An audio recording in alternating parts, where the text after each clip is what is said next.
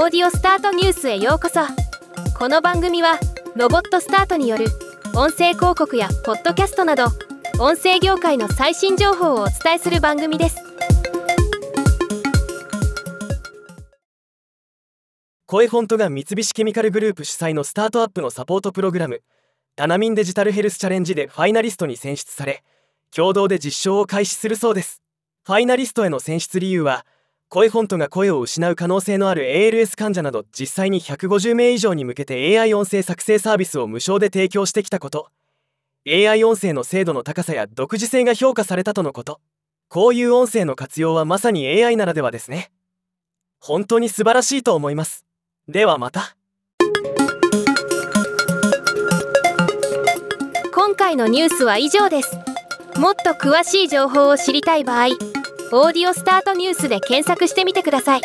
ではまたお会いしましょう。